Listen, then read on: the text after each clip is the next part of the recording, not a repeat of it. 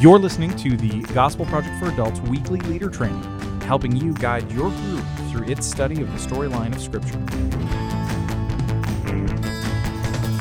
Hey there, thanks for joining us for the weekly leader training for the Gospel Project for Adults. I'm Aaron Armstrong, and today we are discussing Unit 33, Session 2 The Church is United in Love. So, last time we looked at how the early church in Acts 15 settled an important doctrinal dispute in order to protect the gospel and maintain unity as a church um, in this essential highest order truth, the doctrine of justification. This week, we're focusing on Acts 17 and Paul's message in Athens, uh, where we explore how the church is united in love to fulfill the mission that Jesus has given us the mission to proclaim the gospel to all people everywhere and make disciples of them. But to do that, we need to be burdened for the lost. So, being burdened for unbelievers though is not enough. If we share the love of Christ with unbelievers, we we must also develop a clear strategy where we build points of contact in order to establish a Christian worldview and then share the gospel and call for a response. So that's really what this session is all about. It's about the na- nature of love as it relates to the mission of the church, which is a challenging discussion when we think about our own evangelistic practices. Do we feel a burden for the people that God has placed around us. And that's really the the super important first thing that we need to discuss.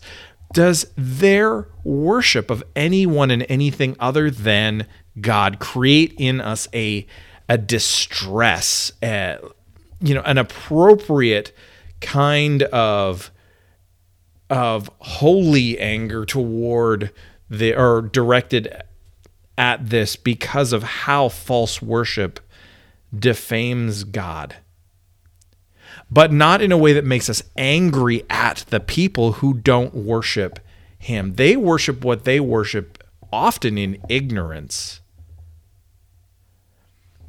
So we so that that distress, that that holy sort of anger should lead to compassion for the lost that spurs us on to mission. Or do we not care? Do we do we see what goes on in the world and we have no no compassion, no uh, no nothing is stirring within us for what's going on and what we see? Do we just want to uh, do we just want to huddle in a bunker and um, and wait for Jesus to come back, or, or is there something in between? Those are really the big questions that we need to address in our groups this week. What is our posture toward those who don't know Jesus? Do we see them as enemies or as people that we need to pursue out of love for them and for the Lord with the gospel? So, in your leader guide on page 129, there is a great question dealing with the challenges that you face with sharing the gospel where you live and work. And that's really important because uh, we have to remember that God has placed us where we are for a reason. He has us there to share the gospel, to be a witness to the gospel right now. Now perhaps you you work in a company that where you're not allowed to talk about matters of religion at all. So what do you do there? Well, one of the key things is is is it's not simply a matter of of, of vocally sharing the gospel, verbally sharing the gospel, although we must do that at some point. Um, this is why we said in why I said in the introduction to this that we need to establish a Christian worldview so your conduct can lead to opportunities for discussion outside of work. So, why are you the kind of employee that you are? Why do you have the integrity that you have? These kinds of things that can happen. You might also work at an organization where everyone is already a professing Christian. That doesn't mean that they actually are Christians, it just means that everyone professes to be one. And so that creates its own kind of of missions opportunity as well because you are because very often it there it is how do you work together? How does the way that you work as believers, as professing believers, how does that shape what the neighboring organizations if you share a building with one for example if um, the buildings around you the apartments that are near you the restaurants all of these kinds of things what is the reputation that your workplace and your coworkers collectively create? That is one of those that is one of those things that that that our pre, our very presence shapes what they think about Jesus and the gospel.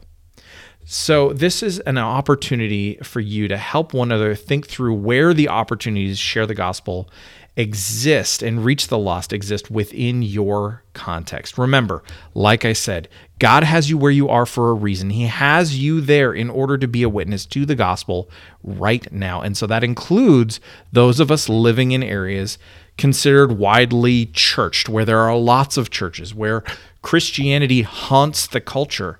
But even in those areas, Lifeway just released new research that reminds us that the majority of people are far from Christ.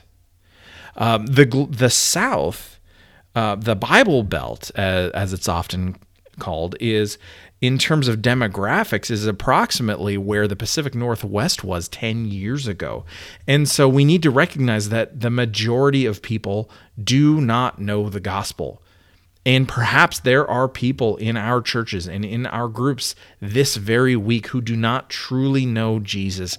And some of these people may have been coming to church for years.